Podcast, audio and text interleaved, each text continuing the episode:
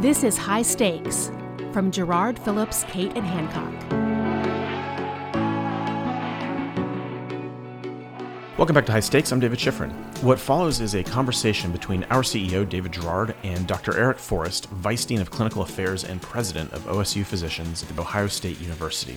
They're talking about how OSU, as an academic medical center, was able to move quickly and be a nimble organization during COVID 19, and then how that experience and work is informing the way they do things going forward into the future.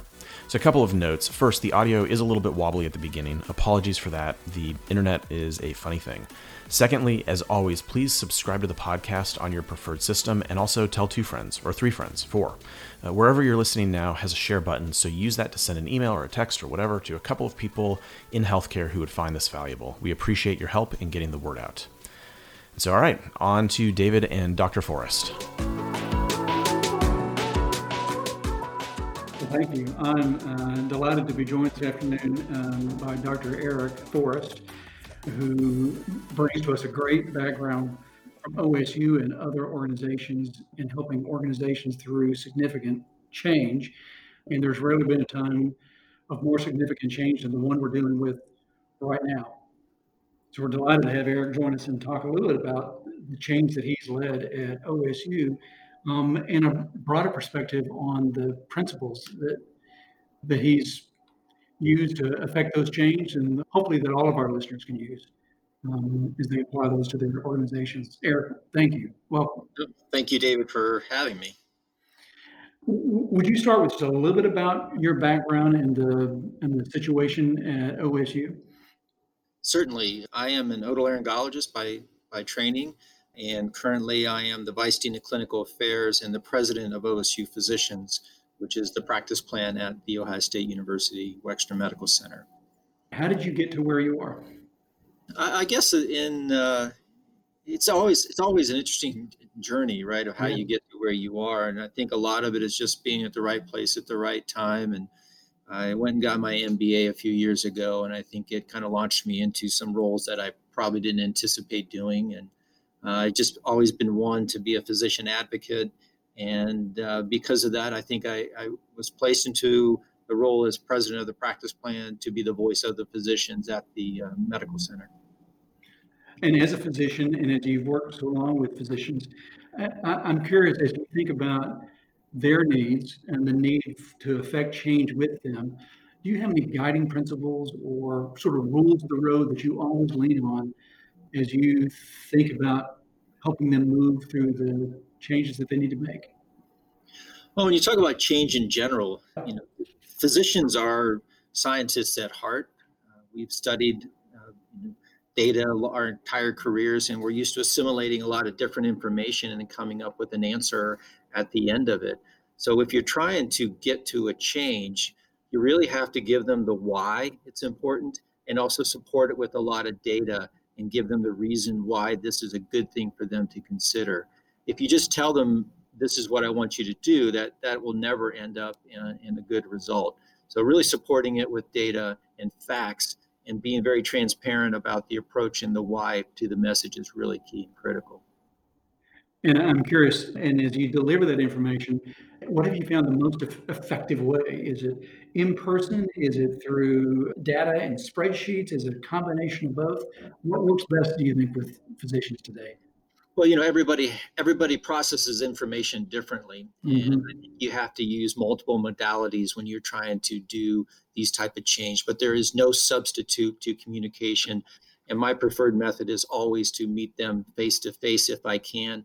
Go to a lot of large faculty meetings and just try to explain to them when they can actually see me. And I think that's the most effective method of delivering a message and delivering especially a why message. And if you're trying to get change they have to be part of that process. They need to feel like they are helping and making that decision with you instead of being told what they're going to need to do. Well, that's interesting. So engagement and dialogue, sort of work the problem through steps, so they feel like they feel like they're contributing to the solution.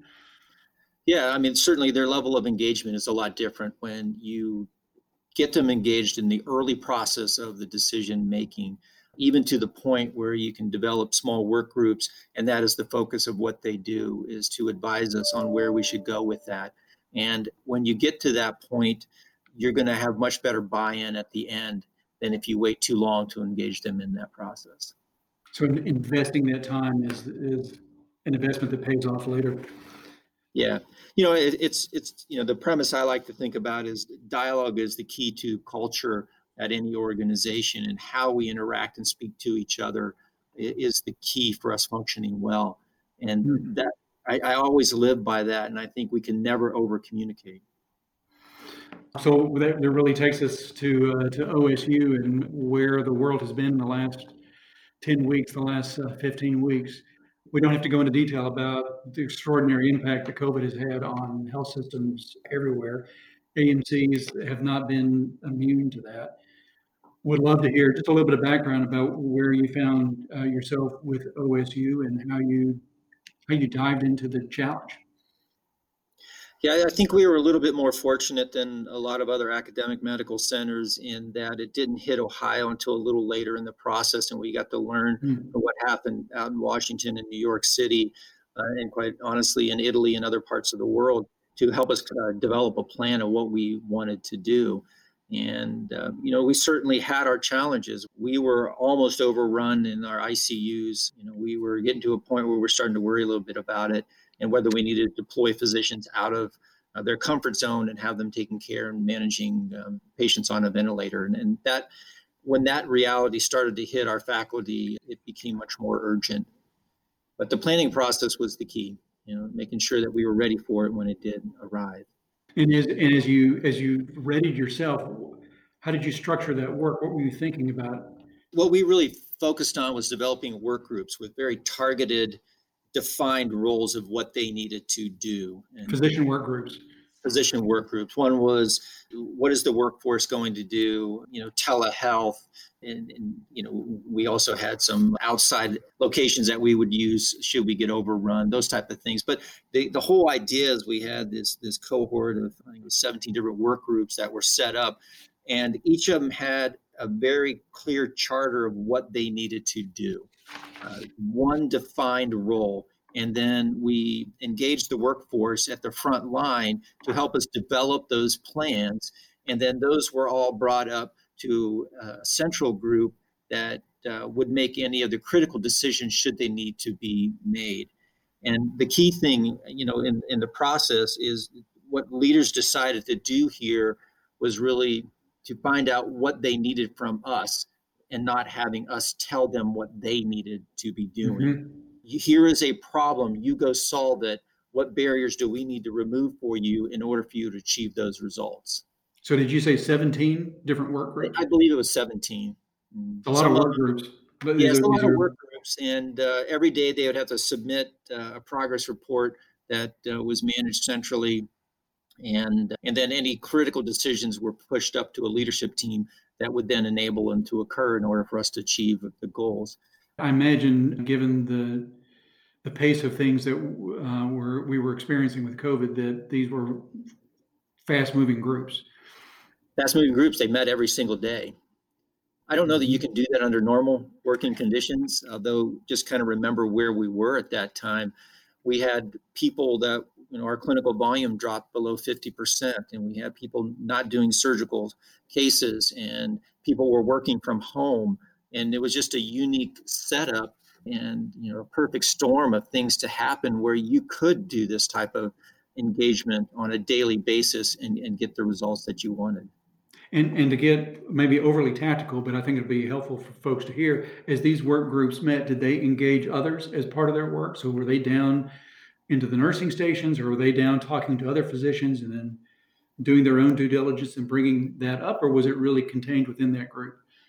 No, there's a lot. I mean, you can imagine when you have that many work groups, there's a lot of overlap between them. And some of the work groups had to work together on some of the projects one of the things I worked on was our, our, the workforce deployment of our physicians. How would we staff the hospitalist role, and how would we staff the ICUs, and having to coordinate that with uh, nursing staff and um, respiratory therapists and all the other uh, services that needed to be provided to for those physicians. We and in, in, in those locations we all had to work together. So i couldn't do any of that in isolation. We have to be able to cross over some of those work groups to to get the uh, results we wanted.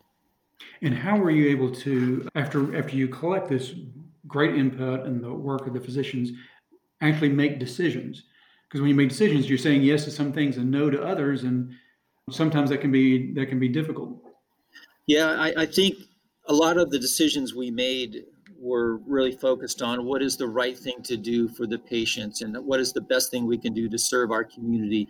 And that always was the guiding principle of any decision we would make. We did not, we were a purpose maximizer, not a profit maximizer. We didn't care what it would cost. And we invested in things that we would never have done under norm- normal circumstances because there's not that ROI at the end of it. But the ROI here was protecting the community and protecting mm-hmm. our positions and doing the right and the rest of our staff because that was the key thing. Is there a particular work group, 17 and a lot of overlap, a particular work group that you're proud of or you can point to and saying, here's a good model or a good example of all that we were doing? Telehealth was probably the one that I would focus on the most because hmm. we were able to go from doing very few telehealth encounters. We had 2% of our faculty in the beginning of March doing any type of telehealth work, and now we're over 90% of our physicians doing it. We have done over 110,000 telehealth visits since the start of the COVID crisis. And to be able to ramp up that quickly was pretty amazing and, and probably would have taken us three to four years to get to that point under normal conditions. But we were able to do it under this if you want to call it pressure. But we had to, to shift the way we delivered care to our patients, not only to protect them and keep them out of our environment, but also to, uh, to protect our staff from having all the exposures.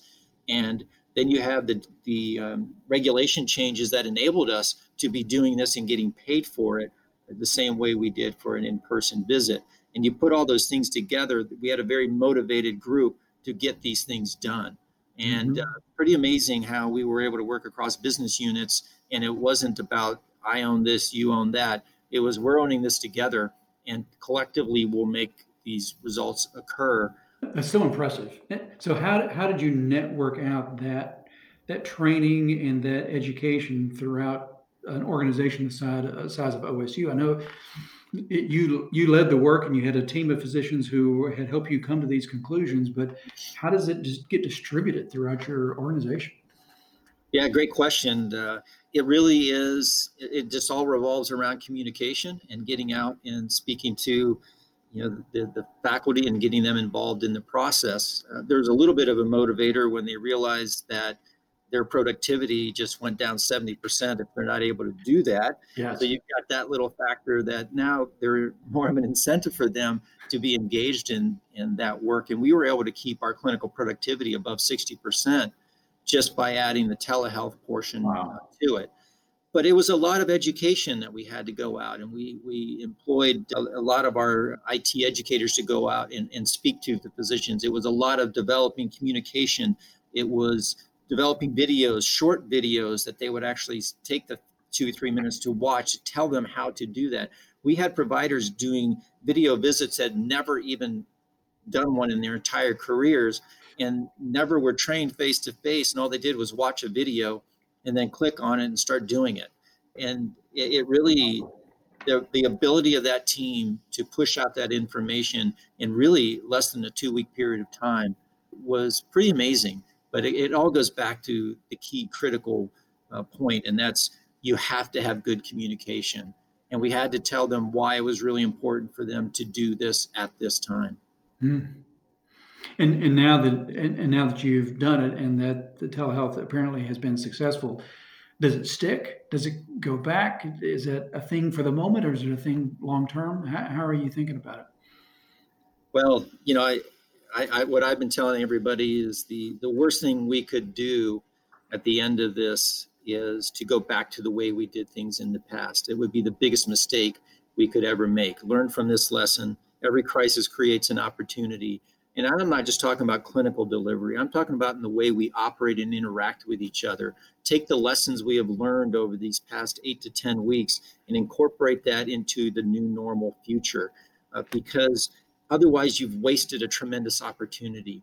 And it's not just what we want, it's what does what do the patients want? What is the voice of the customer telling us right now?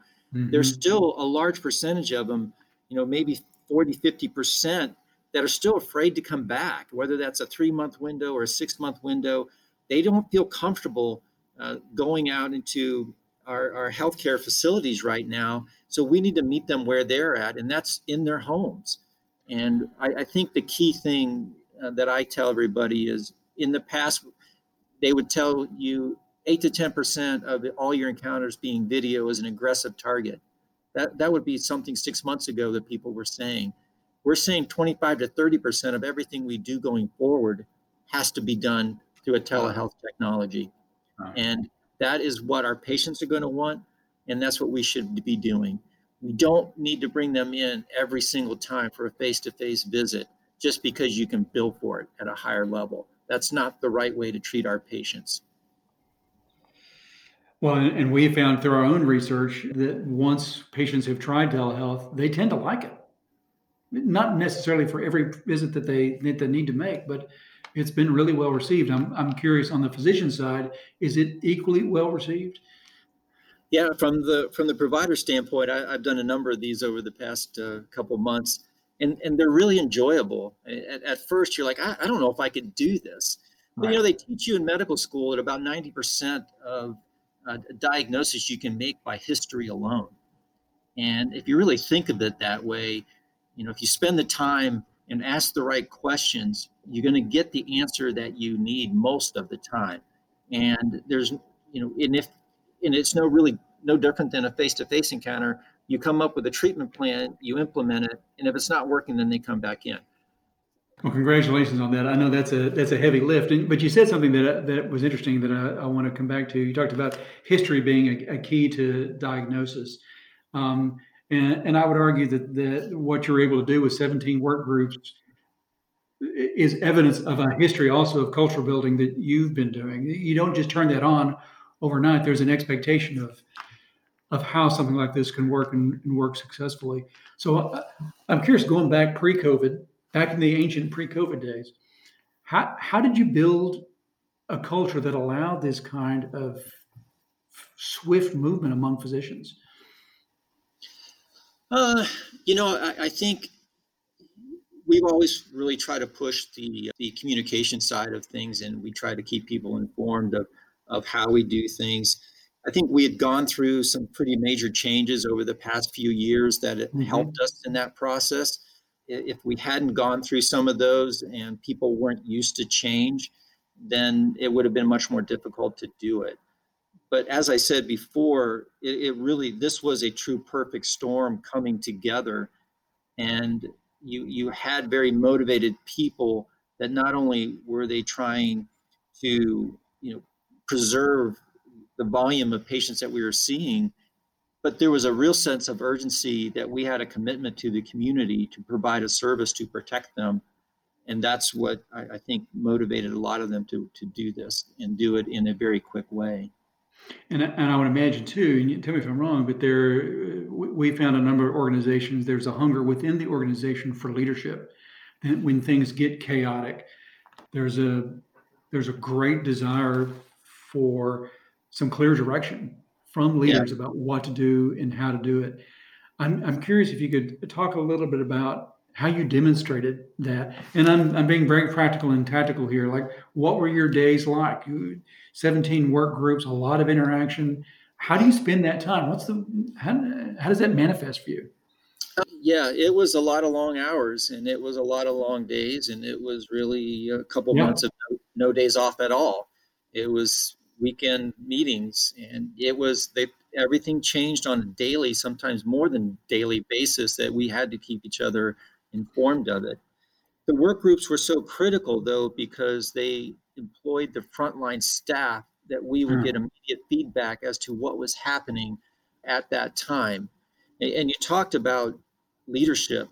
I, I think one thing we've also recognized from this is it created opportunities for some some reach uh, goals or some challenges for some of our younger leaders that really had a chance to step up and have totally shined under this circumstance.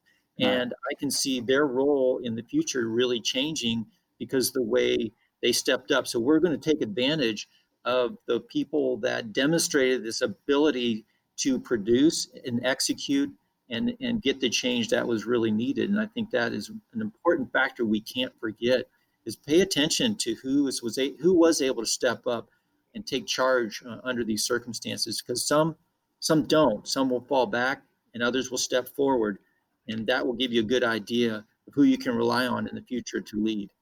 Nice. Well so let's, let's uh, talk about that a little bit. What of all the changes that you've made or even thinking about making what's what's what does stick and what what was the the right thing for the moment but is no longer going to be something you want to continue? Are you thinking about it that way this stays and this doesn't or are you there yet yeah well i mean i can go back to the telehealth uh, option. So now we've, we've transitioned these work groups away from a surge planning to a recovery plan. And you know, we have a smaller number of them and it's all about how do we recover from this you know mentally challenging and financially challenging two months that we just went through. Yeah. and that's the goal of the recovery teams. And the work groups are continuing but the focus is a little bit different the focus is how how do we what is our new normal what are we going to be doing in the future and a lot of it does incorporate the telehealth. When you have telehealth, you don't need a facility to deliver that care. So, can we exceed our capacity that we did before? If we can get the face to face visits up to where they were and then implement 25 to 30% more volume on top of it with telehealth, then we end up being in a better place than we were before. Because yeah. now you're at 125, 130% of your capacity that was never there before and plus your patients like it better uh, because you save them about two and a half hours on average for per encounter by doing it by video than making them drive in. So those are some of the, the these work groups, those, these rapid improvement teams, if you want to look at them that way. That's one thing I don't think we ever want to lose again. Uh, I think gone are those days where we get together in a room with 40 or 50 leaders around the organization and it's an hour and a half PowerPoint presentation that's not how you get a lot of things done. Let's streamline the number of meetings. What was effective and what wasn't? And I, I think you know developing focused teams to work on a project is really what we learned from this process and getting the right people on those work teams and not worrying about who gets the credit and who gets the financial impact of it. It's really about the entire organization benefiting from it. And we really functioned as one medical center as hmm. opposed mm. to the typical siloed organization that you see at um, a lot of academic medical centers. And I, I, think, you know, I feel very strongly about this, and we, we do talk about this a lot. Whoever gets this formula right will be the ones who succeed. You know, it's what what do you keep? What do you eliminate? Yeah. Where do you save costs? Where do you spend money? that is really the, the key. And it's really not about cut, cut, cut, because that's not the way you get out of it. It's right. spending in the right areas. And really, the way you get out of this is to spend your way out of it to create the volume and grow your market share. And by doing that, you have to engage your frontline staff because they're the ones that are going to get you there. And I, I think that is the key thing is that the people process is really the heart of how you get things done.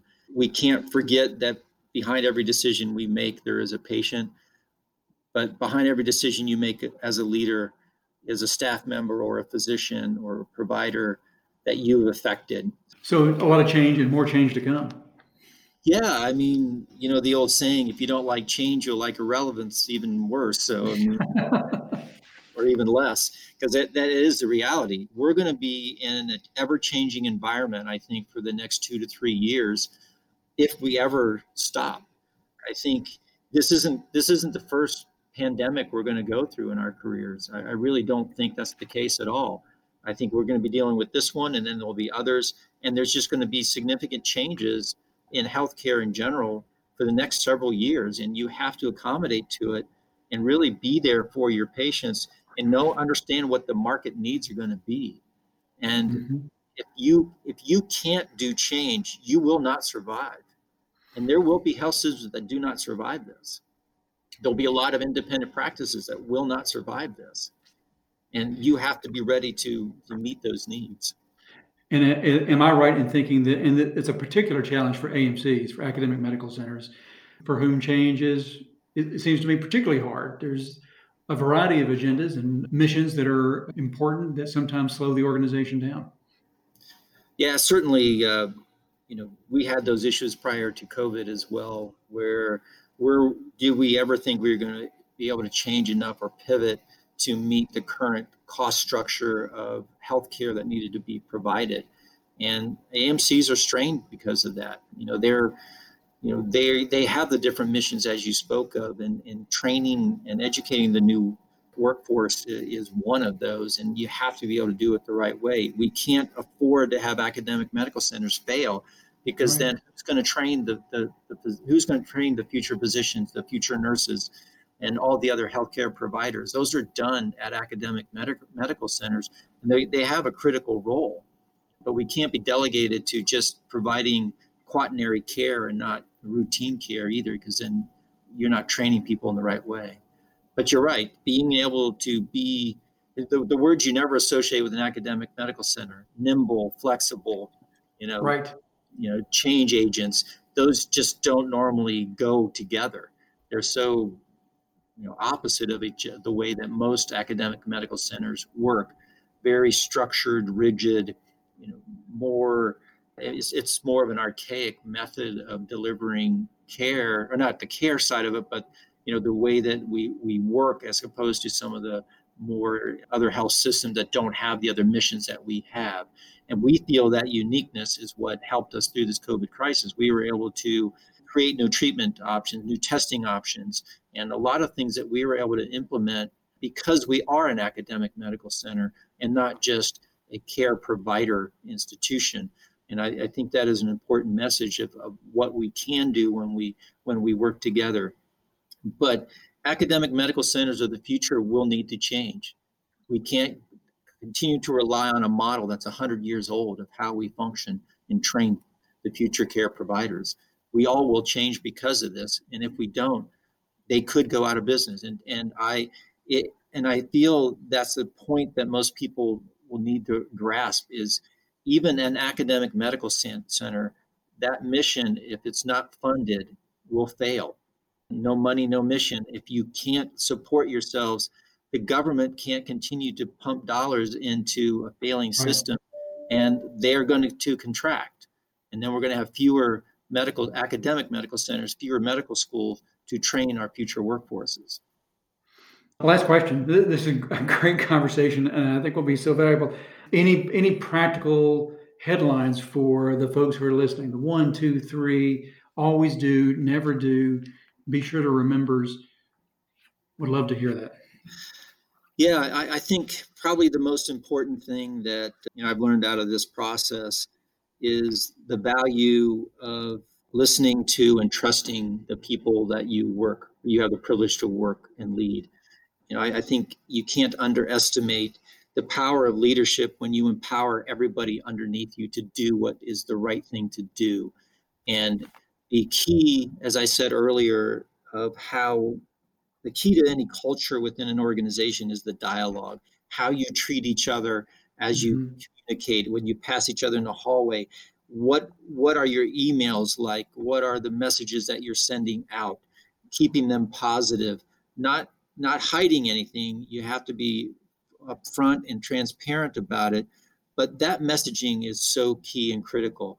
And then that level of trust that you build over time is how you get things accomplished. It's how you um, earn the right to invoke some changes is because they learn to trust you because you have a track record of tr- doing the right thing and that all the values that we live by and we always talk about it's easy they're easy to say but you have to live them every single day you know they you know, I I have my what I call my hit list: the honesty, integrity, and trust.